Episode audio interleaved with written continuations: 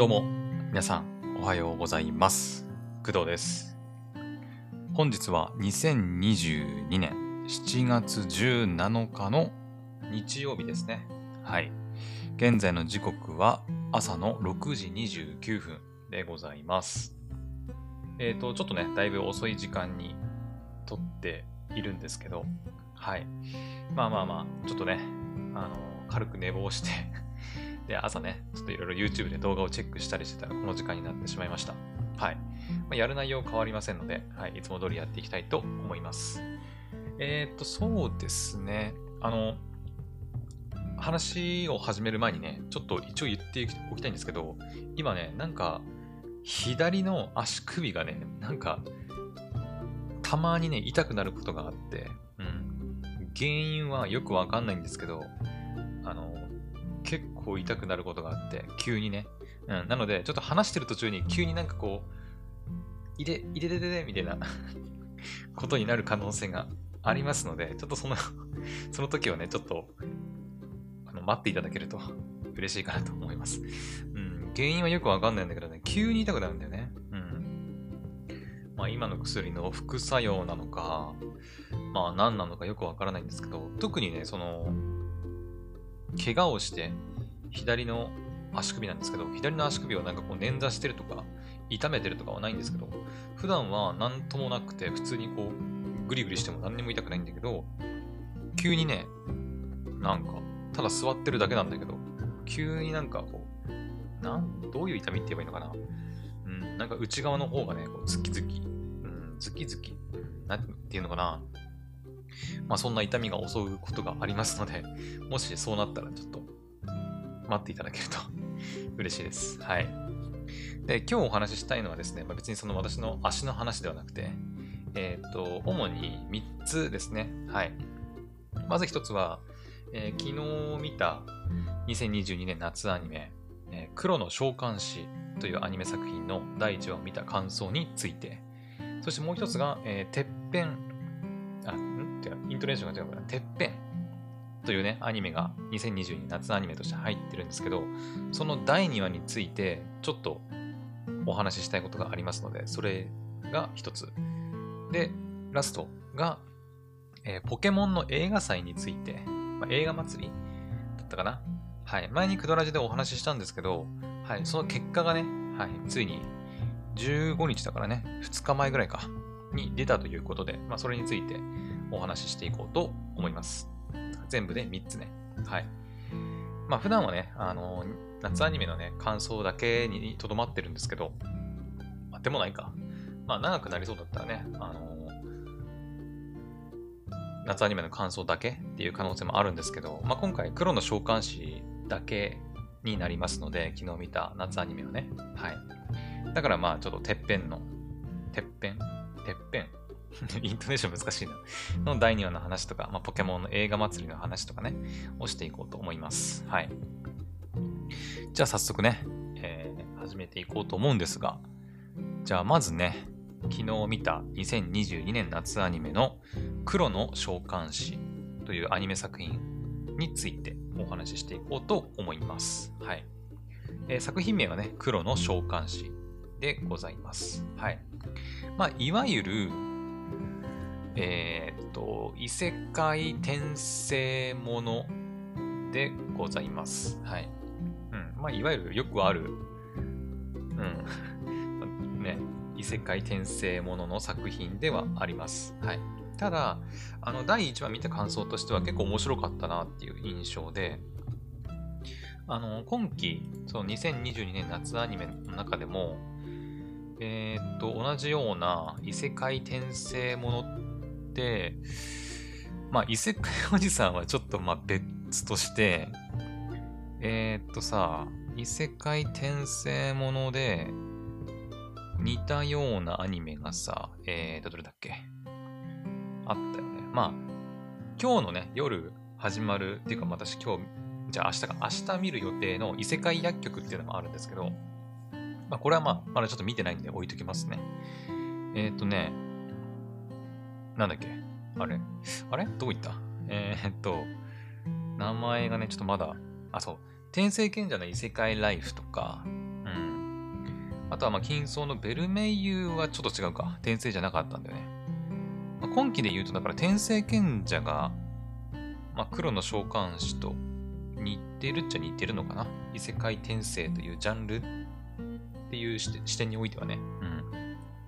なんだけど、個人的には、まあ、黒の召喚師まだ第1話しか見てないし、転生賢者の異世界ライフだっけ？に関しては3話まで見たんだけど、あのー、そうだね、黒の召喚師の方が面白いかなっていう気はしております。はい。まあ、比較するものでもないと思うんだけど、同じね、その転生もの、異世界転生もので、えー、まあ、チートな能力を手に入れて、それでまあ活躍していくっていう作品っていう視点においては、私は黒の召喚師の方が面白いなと感じました。はい。なんだろうね、まあ、転生賢者の異世界ライフって、主人公がね、なんか主人公っぽくないというか うん。転生賢者の異世界ライフの主人公ってスライムなんじゃないかって思うんだけど うん。あのね、なんだろう。黒の召喚師の第1話見たんですけど、あの、まあ、転生は転生なんですけど、前世の記憶が、まあ、ないと。うん。で、しかも、その、なんていうのかな。いきなりチートな能力をあの使ってこうバンバンバンバン敵をバッタバッタとなぎ倒していくっていうよりは第1話はその能力はあるんだけどこう徐々にレベルアップしていかないとその能力を活かせないみたいな、うん、そんな感じの話でもしかしたらね第2話からもういきなりあのチート主人公になる可能性はなんかありそうなんだけど、うんまあ、第1話だからね第1話はその異世界に転生してきてで、記憶がなくて、みたいな。うん。で、最初、なんか、木でできた、なんだっけ、ウッドロット。そう。木でできた、あの、冒険者の初期装備みたいな魔法の杖で、あの、スライムと戦うんですけど、そのスライムとの戦いで苦戦したりとか、うん、してて、まあなんか、こう、なんていうのかな、まあ、いきなりその転生してきても、無双しまくるみたいな感じではなかったなっていう印象ですね。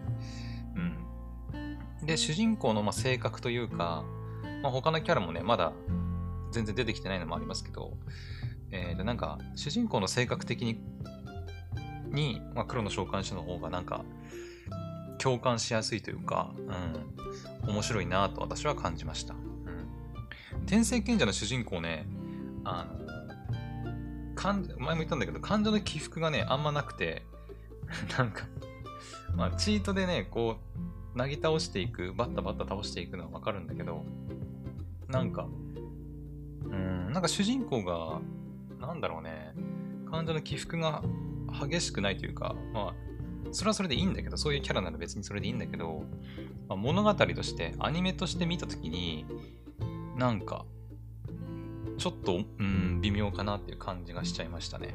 はい。まあ、その点、黒の召喚者の主人公は、まあ、比較的なんか、なんだろうね、ちょっとこう、起伏が激しいとまではいかないけど、ななんでかな、まあ、普通の男の子って感じで、うん。なんかすごい共感できるって言うと変ですけど、うん。まあ、天聖賢者の主人公よりは、なんか馴染みやすいなと感じました。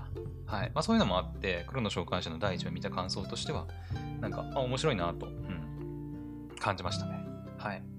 正直、天聖賢者の異世界ライフに関しては、3話までは見たんだけど、うーん、正直見続けるかちょっと迷ってるぐらいですね。うん。まあ、まさかあの黒の召喚師の話をして、天聖賢者のね、話をすることになるとは思ってなかったんですけど、うん。まあでも比較しちゃうとそうなっちゃうのかなっていう気がしますね。うん。はい。ってぐらいですかね。まあ、特別すごい面白いとかっていう、うん、感じは、まあね、言っちゃうとないですけど、まあでもなんか普通に、うん。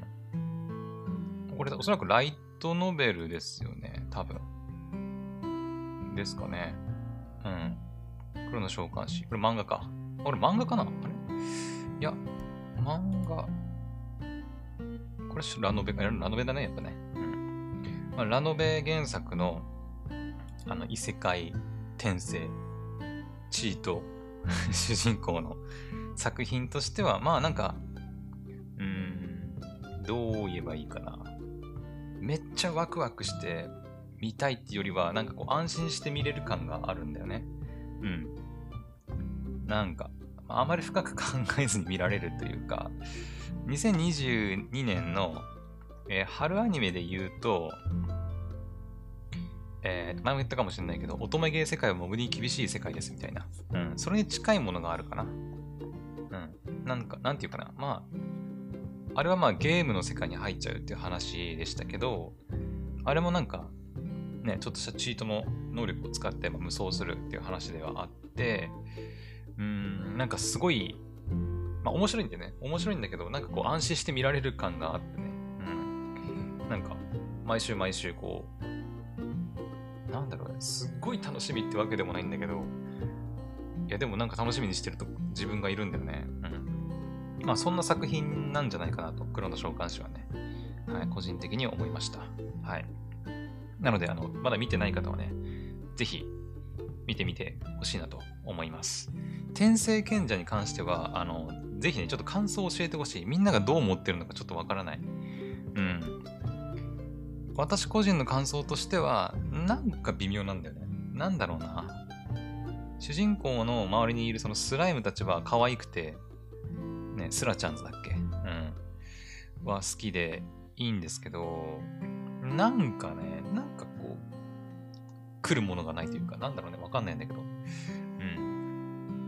ちなみに Unext の評価もね、今3.5までちょっと下がってるんだよね。うん。まあ、話数を重ねるごとにね、低くなっていってしまうのは、まあ、しょうがないかなっていう気もするんだけど、一応ね、3話の時点では、Unext では星3.5にまでちょっと下がってきてますね。最初、星 4? だったかな？ちょっと忘れたな。うん。黒の召喚師に関しては、まあ、まだ第1話しか出てないっていうのもあるし、配信が開始されてからまだ新しいっていうのもあるけど、今んとこ星4.5ついてますね。うん。はい。というわけで、うん。黒の召喚師。個人的には結構好きですね。はい。まあ、あんまりなんかエッチな要素とかもなくて安心して見れるかなと思います。はい。あ、エッチな要素で言うと、その、異世界迷宮でハーレムもそうだったね。そうだそうだ。異世界迷宮でハーレムを、もう、まあ、異世界、チートまで行くのかな？うん。作品としては同じですけど、個人的には、その、黒の召喚師の方が好きかな。あの、まあ、エッチな要素あった方があると、まあ、なんていうのか、私も男ですから、見たくなる気持ちはもちろんわかるんだけど、うーん、なんていうのかな。異世界迷宮でハーレムをしかもね、あの、なんだっけな。えー、ハーレムバージョンと超ハーレムバージョンっていうね、なんか3つのバージョンがあって、ノーマルバージョンとね。うん。で、ハーレムバージョンに関しては、えっ、ー、とね、D アニメストアで独占配信だったかな。確か。うん。あの、音声に P が入ってないバージョンだった気がする。はいで、超ハーレムバージョンに関しては、え音声もそうだし、映像にも、その、なんていうの、規制がかかってないやつで、まあ一番そのエッチなやつって感じかな。うん、なんですけど、で、それに関してはね、ATX だったかな？だけで配信だった気がする。配信っていうか放送？うん。配信サービスで超ハーレムバージョンはね、多分見れないんじゃないかな。おそらく。はい。まあ、詳しくはね、あの異世界迷宮でハーレムの公式サイト見てもらえればわかると思うんですけど、私も公式サイト見て、あ、やっぱりなと思ったけどやっぱりあるんだ、そういうのとね、思ったんだけど。はい。まあ、Unext もね、たまに、あの、ハーレムバージョンみたいな、ね、ちょっとエッチな、規制がかかってないバージョンね、別別個でこう配信されたりすることあるんですけど、今回に限ってはなさそうだね。うん、まあ D アニメがね、D アニメストアが、その、ハーレムバージョンを独占してしまっているっていうのもあるかもしれないけど、うん、今回に限っては Unext で配信されてるやつはまあ普通のノーマルバージョン。音声も映像も規制がかかってるやつですね。はい。まあ、すべて規制がかかってないやつを見たい人は、ま、ATX で見るしかないっていう感じかな。うん。はい。まあ、そうだね。エッチな要素はね、あ、あればある、あっただけ、まあ、いいんだけど、なんだろう？うん。個人的には、ない方、ない方って言うともあるんだけど、うん。なんだろうな。安心感というか、うん。いや、難しいの。どう表現していいかわかんないんだけど、いや、まあ、エッチなシーン、エッチなシーンって言うと なんかあれだけど、うん、ちょっとこう、エロティックな色気のシーン、まあ、あればあると、まあ、見るんだけど、個人的にはなんか黒の召喚師みたいな、普通の、なんかあんまそういう要素もなさそうな作品の方が、なんかこう、気持ち的に安心して見れるっていうのはあるかな。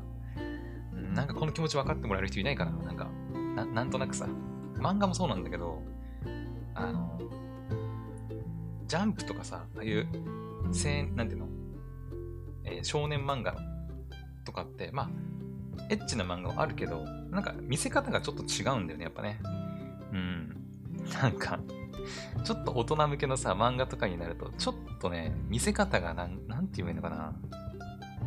うん、見せ方、演出の仕方なのかわかんないんだけど、少年漫画、ジャンプとかの漫画って、まああってもパンチラぐらい、パンチラとかさ、ね、ぐらいだけど、青年漫画とか、まあちょっと、もうちょっと大人寄りの漫画とか作品になると、ちょっともうちょっとなんかこう、色気の段階が上がるというか ね、あったりするから、うん、まあいいんだけどさ、私も好きだから別にいいんだけど、でも心の安定、安寧的にはまあ、少年漫画の方がやっぱり安心して見れるかなっていう気はしちゃうね。うんもしね、この、この気持ちなん、なんとなく分かってくれる人いたら嬉しいんだけどね。うん。はい。別に私、エッチなものが嫌いなわけではないので、むしろ大好きなんですけど、まあ、そういった部分もあるということだけ分かってもらえたらいいかなと思います。はい。まあ、ちょっとね、あの、全然違う話に逸れちゃいましたけど、まあ、黒の召喚師ね。はい。第1話、ぜひ視聴してみてください。はい。次回7月23か。はい。まあなんか、個人的にね、まあ、主人公の、まあ、ケルビン君ですけど、ケルビン君っていう主人公なんですけど、この声優さんのね、内山幸輝さんが、まあ、個人的に結構好きだったりもするんで、うん。はい。まあそういうのもあるかもしれないけどね。うん。はい。というわけで、黒の召喚師の第1話を見た感想でございました。はい。じゃあ、続いて2つ目ですね。2つ目のお話は、そうだ、てっぺん。の第2話に関してなんですけど、あのー、何の話かっていうと、まあ知ってる人は知ってると思うんですけど、てっぺんいうね、あの、まあ私この前、クドラジで第1話見た感想っていうのをお話ししたんですが、てっぺんの第2話の放送が、えー、中止、取りやめになりました。はい。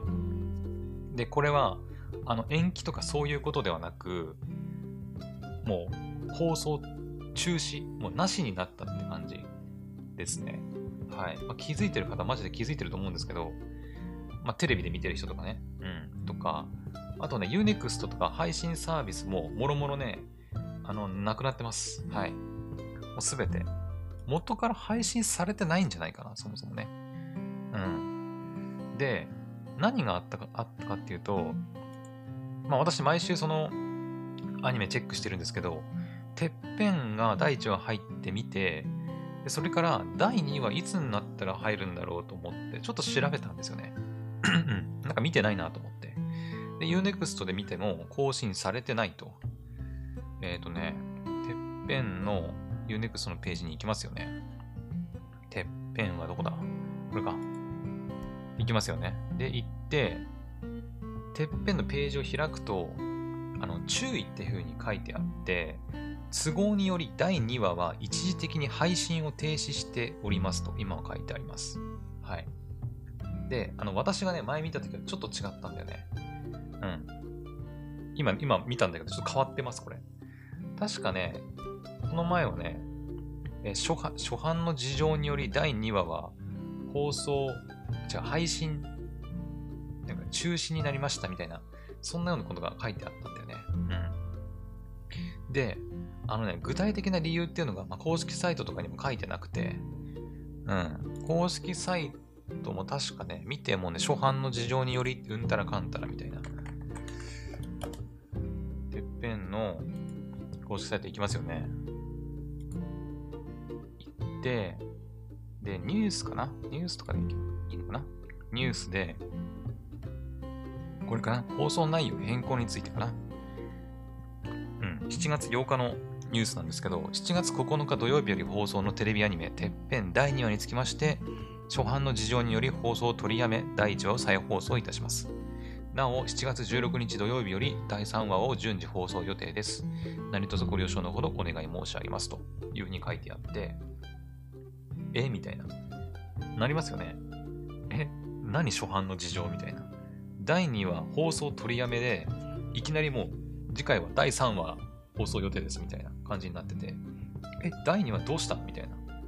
うん。なんかさ、その、制作が追いついてなくて、第2話から制作追いついてないっていうのはちょっとやばいような気もするけど、まあ、制作が追いついてなくて、再放送を出して、で、その次の第3話は、まあ、第2話の放送の後からっていうならわかるんだけど、もう第2話は放送を取りやめて、もう第3話やりますよっていうふうに言ってて、え、第2話ないのにどうすんのみたいな。えみたいなね。1話、なんかこう、抜けた状態で見ていけってことかよってちょっと思ったんだけど、あのですね、ちょっと調べたんですよ。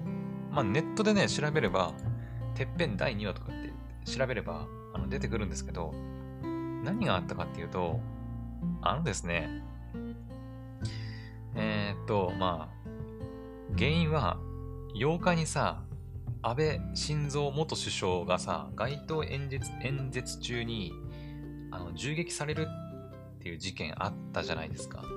で、まあ結果的に亡くなってしまったっていう事件ありましたよね。はい。ついこの間ね。で、その事件がめちゃくちゃ関係している。っていうかもう、一番の理由で、うん。で、なんで、その、事件とてっぺんの第2話が関係するのかっていうと、どうやらですね、あの、その第2話、まあ、現在はなんかもう削除されてるっつったかな。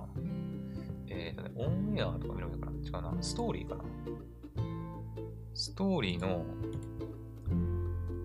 えっ、ー、と、第3でしょそうだね、公式サイトの第2話の部分がね、もう完全に消えてるんですよ。うん、で消えてて、第3話の悪大官の章、第4話のサロンの章っていう風に書いてあって、第2話だけね、すっぽ抜けてるんですね。で、その、まだね、第2話のあらすじが載ってる時の情報らしいんですけど、えっ、ー、とね、その第2話のあらすじによると、大統領の暗殺計画を知ったその登場人物が真犯人を暴いて説得するっていうことを決意して計画の阻止を目指すっていう内容だったらしくて。そう、うん、だからこの大統領の暗殺計画っていう部分が多分ねまあ良くなかったんだろうねうんまあもちろんその大統領っていうのと首相っていうのはちょっと違うけどまあでも ねえ、まあさすがにっていう感じしますよね。はい。ということで、その、アニメのね、第2話の内容と、その、安倍元首相の事件にちょっと関連する部分があったり、ね、ちょっとそれを想起させてしまうっていうのもあって、おそらく第2話の放送、配信が、まあ、取りやめになってしまったということみたいです。はい。ねえ、まあ、運が悪かったとしか言えないよね、本当にね。まさかね、まさかあんな事件が起こるとは誰も思ってなかったでしょうから、ね。まあ、まあ、原原作あんだっけこれ、てっぺんってどうだったっけな、あれ、オリジナルアニメだったっけ？原作、いや、違うわ。あ、違う、あるの、あるの。ん？てっぺんを原案としたオリジナルテレビアニメか。それってオリジナルアニメなのか？よくわかんないな。てっぺんを原案としたオリジナルテレビアニメ。この前、この前っていうか、昨日だったかな？一昨日だったかな？ね、ちょっととあとあるお便りをいただいて、あの、私のね、おすすめのオリジナルアニメを教えてくださいっていうふうに、あの、お便りをいただいていて、で、ちょっとその話についてはね、また別の回でちゃんとやろうかなと思ってて、今ね、その自分なりにおすすめのオリジナルアニメっていうのを今厳選してる最中なんですけど、あの、オリジナルアニメの定義って何だろうってちょっと思いますね、これ見ると。うん。原案だったらオリジナルアニメなのかな。だって原作の漫画てっぺんあるんだったら、それオリジナルじゃなくねって思っちゃったんだけど、まあ、原案だったら別にオリジナルアニメって言ってもいいのかな。うん。だから漫画の内容とはちょっと違うってことかな。まあ、原案になってるってだけでね。うん。まあ、ちょっとわかりませんけどね。うん。3人を原案協力として迎えた。ああ、そっか。確か YouTube チャンネルでさ、佐々木美恋さんとあゆみさんと伊藤彩沙さんだっけ？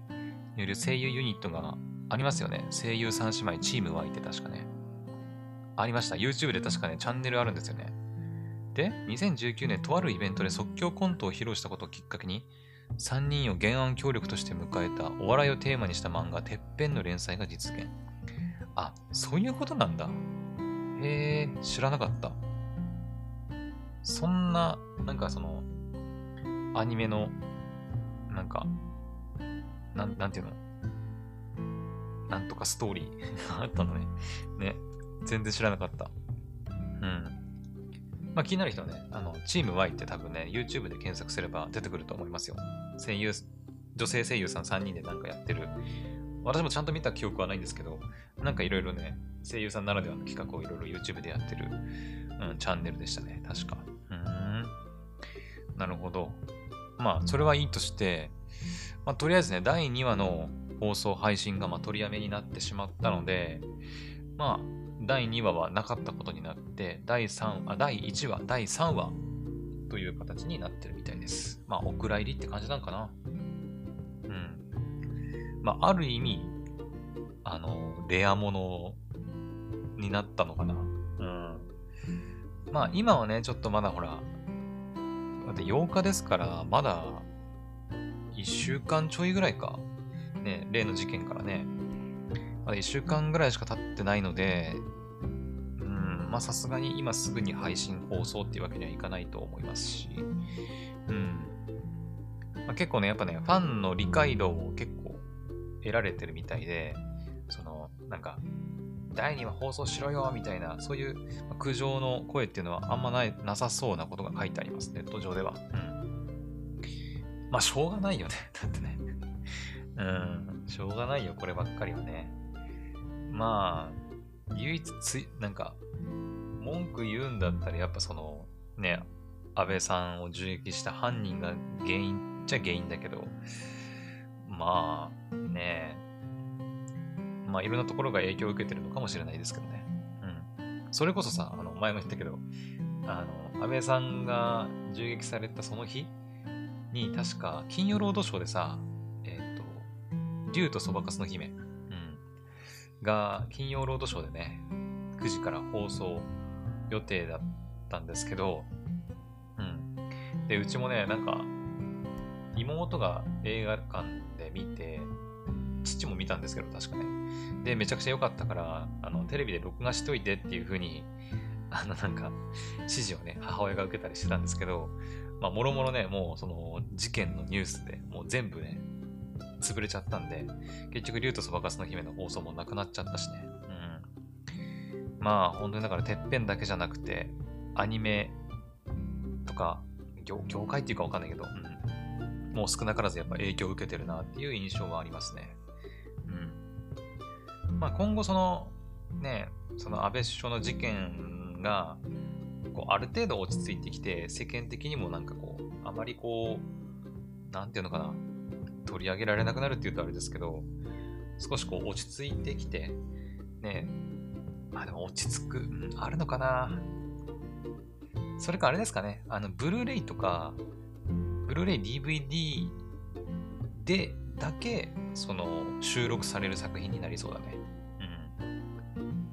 うん。だと思います。うん。まあ、ブルーレイ DVD であれば、本当に買った人しか見れないようになってるから、ね。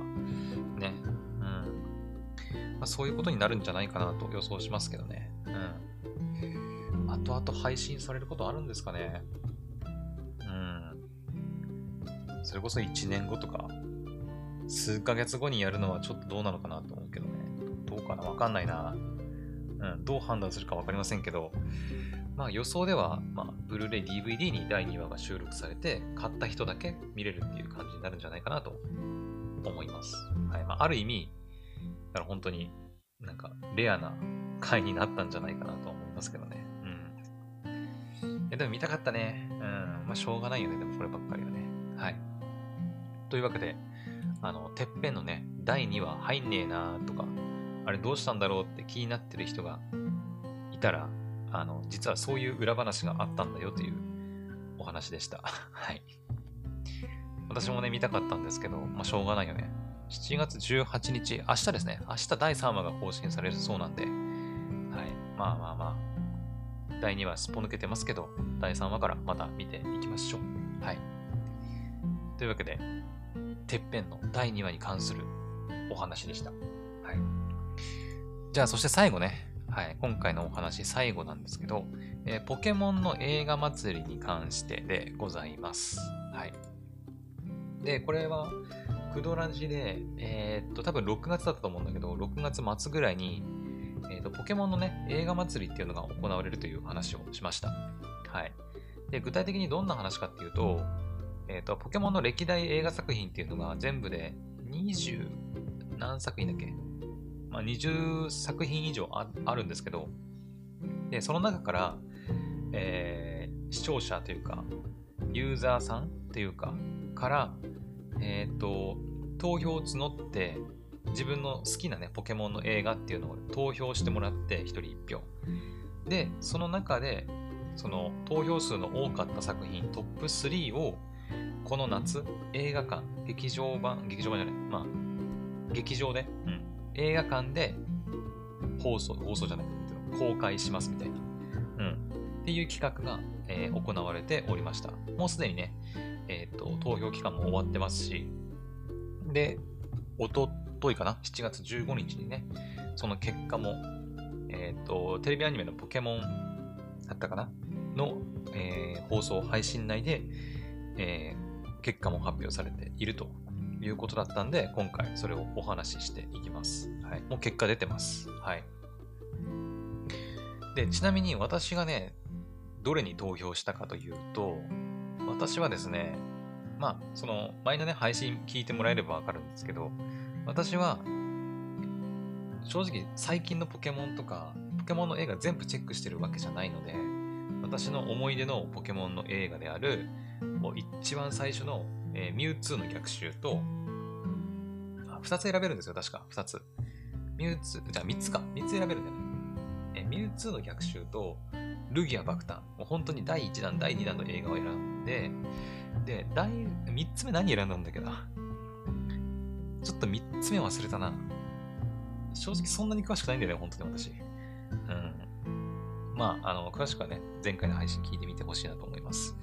まあ、とにかく、ミュウツーとルギアにま投票したのは覚えてるんですけど、果たして結果どうなったのかっていうのを、じゃあ見ていきましょう。えっ、ー、とね、今ね、ポケモン25周年ポケモン、あ、夏の思い出ゲットだぜ25周年ポケモン映画祭りの、えー、公式サイトをね、見てるんですけど、その結果が載っております。はい。結果どうなったかっていうと、まず一つ目。まず一つ目は、えー、劇場版ポケットモンスター、水の都の守り神、ラティアスとラティオスになりました。はい。じゃあもう一気に先に言っちゃうかね。うん。で、二つ目。二つ目は、えー、っと、これは、劇場版ポケットモンスター、七夜の願い星、ジラーチかな？で合ってるかな？あと、同時上映で、踊るポケモン秘密基地かな？っていうのも入るみたい。で合ってるかな？うん。多分合ってるはず。なんかロゴでね、ちょっとタイトル見なきゃいけないから、ちょっと難しいんだけど、うん。とりあえず、ジラーチね、ジラーチ。はい。そして3つ目が、えー、劇場版ポケットモンスター、ディアルガ VS パルキア。VS ダークライかな？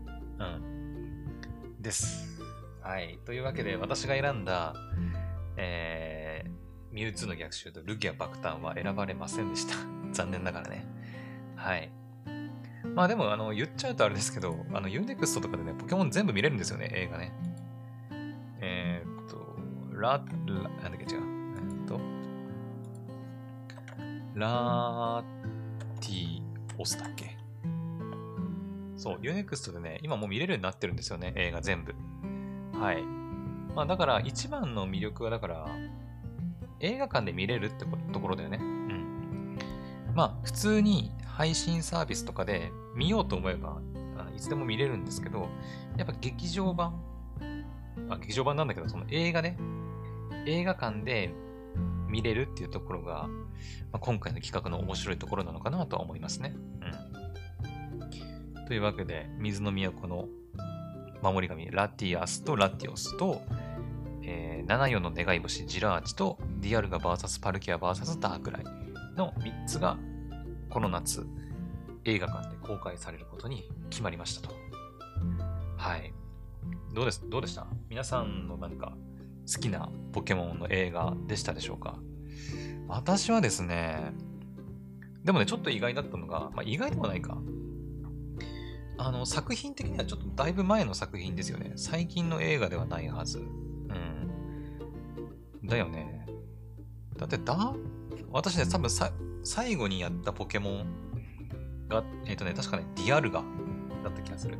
えー、ダイヤモンドパールだっけ？うん、確かダイヤモンドをやった気がするんだよね。うん。で、ダークライ手に入れたりとかね、やってましたけど、なので、まあ、なんかやっぱ、ち、今の若い、その、子供たちというか、が投票した結果っていうよりは、どちらかというとやっぱり、私と同じぐらいの世代の人たちが、あの、結構投票したんじゃないかなっていう気はしてますね。うん。だいぶ前じゃない？だって、ラティアスと、あ、ラティアスとラティオスとか、ジラーチとか、ディアルガ VS パルキア VS ダークライ。うん。まあまあ前の映画だと思うんだけどね。うん。だと思うよ。ラティアス、だって待って、ラティアスとラティオスって何年 ?2000、そうだ、2002年だよ。だって、2002年。映画第5作。だいぶ前だよね。2002年。もう20年以上前の映画。20年前。私がだから8歳とかじゃない ?8 歳、9歳。小学校4年生、5年生ぐらいかな。あ、違う。小学校2、3年生だよ。うん。なんで、やっぱそうだよね うん。だいぶ前ですよ。だから、ね。待って、ジラーチとは？ジラーチ。ちょっと待って、ジラーチ。ジラーチ。ジラーチ2003年。翌年だ。で、じゃあ、えっ、ー、と、ジラーじゃなくて、えっ、ー、と、ディアルガ。ディアルガ。ディアルガ2007年。まあ、やっぱこれちょっと新しいか。比較的ね。うん。2007年だから、えー、13、15年前か。うん。まあ、それでもだいぶ前だね。うん。だから結構昔の作品が選ばれたなっていう印象ですよね。やっぱり私と同じぐらいの同世代のポケモン大好き世代がね、選んだんじゃないかなっていう気がしますね、これはね。まあ私は全然投票してなかったかなと思うんですけど。うん。でもね、ラティアスとラティオスはね、みなんとなく見た記憶あるんだよな。全然覚えてないけど、内容とかね、覚えてないんですけど。うん。あ、っていうかあれだ。ラティアスとラティオスにも同時上映でピカピカ星空キャンプがね、入ってますね。うん。ディアルガ VS パルキア VS ダークライだけ同時上映なさなさそうですね。ジラーチはさっき言ったように、踊るポケモン秘密、なんだこれ、秘密基地かな？うん。が入るらしいです。はい。ジラーチはね、見たかな？ちょっと覚えてねえな。ジラーチか。ポケモンとしてはわかるんだけど、ジラーチね。わかるんだけど、映画見たかちょっとわか覚えてないな。ディアルガ VS パルキャ VS ダークライ。さっき言ったようにゲームはね、ディアルガ、えダイヤモンドだっけ？ダイヤモンドパールだからね。ダイヤモンドをプレイした記憶はあるんだけど、映画は多分見てないと思う。うん。ですね。まあどうなんだろうね。この中だと、ラティアス、ラティオスとか、ジラーチが、どっちかっていうと泣ける作品っぽいなっていう印象ですけどね。記憶ね。まあ実際見てみないとわかんないけどね。うん。で、えっ、ー、とね、数量限定の入場者、入場者プレゼントってのもあるらしくて、えっ、ー、と、配布期間が決まっててね、8月11日、えー、木曜日の祝日から、えー、なくなり次第終了っていうのが、えー、ラティアスとラティオスです。で、得点がそれぞれ違います。なんか、ラティアスと、サトシのピカチュウワールドキャップ、あとはポケモンメザスタスペシャルタグピカチュウ。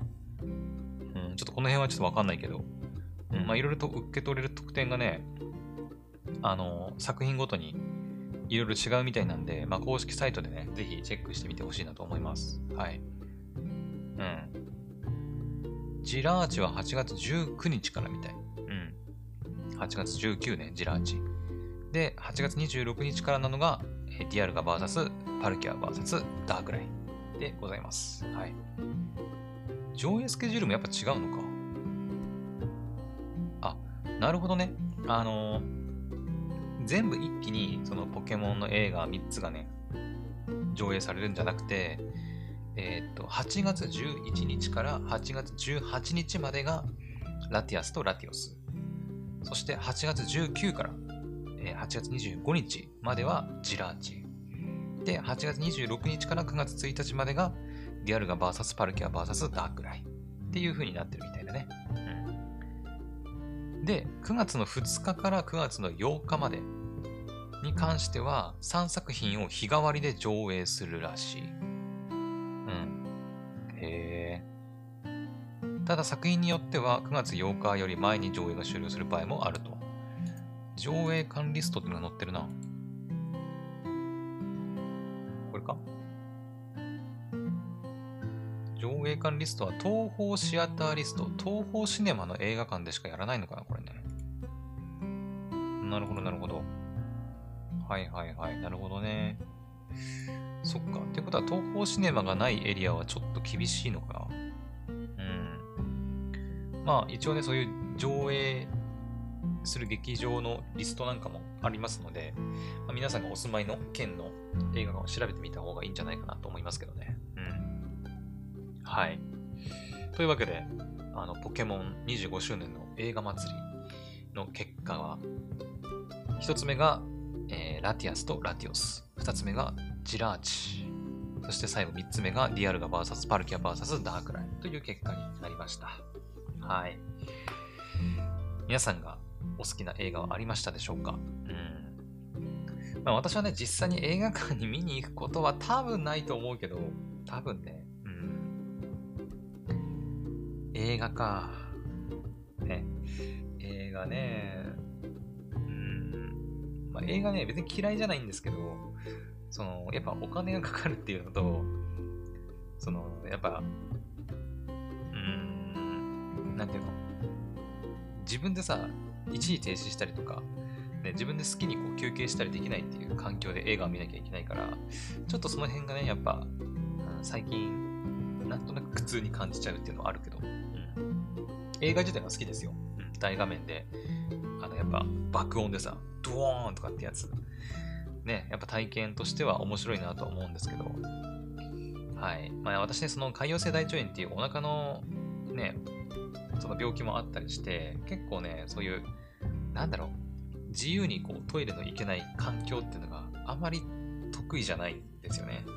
うん。やっぱ自分のペースでトイレ行ったりとか、ね、自由にできるっていうところが、まあ好きというか、そういう場所を好みますので、私はね。うんだから映画館みたいな、やっぱ別に自由にトイレ行けないわけじゃないんだけど、映画映画をさ、一時停止したりすることもできないし、やっぱちょっとさ、他の人たちのこう迷惑になったりするから、ちょっと気が引けるじゃないですか。トイレ行ったりするのね。うん。まあ、そういうのもあってね、最近ちょっと映画行けてないんですけど、うん。もちろん金銭的なね、あの、問題もありますけど、うん。まあ、その辺が全然問題ないっていう人は、まあ、ぜひね、劇場で見に行くのもありかなと思います。はい。で、私みたいにちょっと映画はなっていう人は、まあ、Unext とか、他はわかりませんけど、Unext ではもう現在ね、さっき言った3作品すべて見れるようになってますので、うん。まあ、映画館で見に行かなくても楽しめるようにはなってますので、ぜひ配信で楽しむのもありかなと思います。はい。まあ、あとは映画で言うと、夏はワンピースのね、フィルムレッドも入りますんで、うん。まあ、そちらを見に行くのもありかなとは思いますけどね。あれはまあ、もう本当に今年入る映画なんで、はい、もう映画館で見に行くしかないんですけどね。うん。まあ、後々配信されるとは思いますけど、まあ、そこまでは待つしかないんでね。うん。はい。まあ、この夏は、まあね、今またコロナがね、ちょっとまた増えてきて、で、なんとなく自粛ムード、どうなんだろうね。自粛ムードになってんのかな。まあ、私は自粛ムードどころかもう常にね、部屋に引きこもってアニメ見てゲームしてるだけなんで、あれですけど、うん、まあ、世間的にもね、もうすぐ夏休み始まりますし、なんかどっか行きたいなって思いつつ、ちょっと旅行には行けないなっていう人は映画館行ってみるのありかなと思いますけどね。うん。映画館でクラスターが発生してないんですよね、確かね。結構その、締め切ったような環境かと思われるんですけど、映画館って。確かね、うんと、ちゃんとね、換気されたりとかしてる空間らしくて、そう、意外とね、クラスターが出てないんですよね、映画館ってね。うんだから意外と安心して映画は見れるんじゃないかなと思います。はい。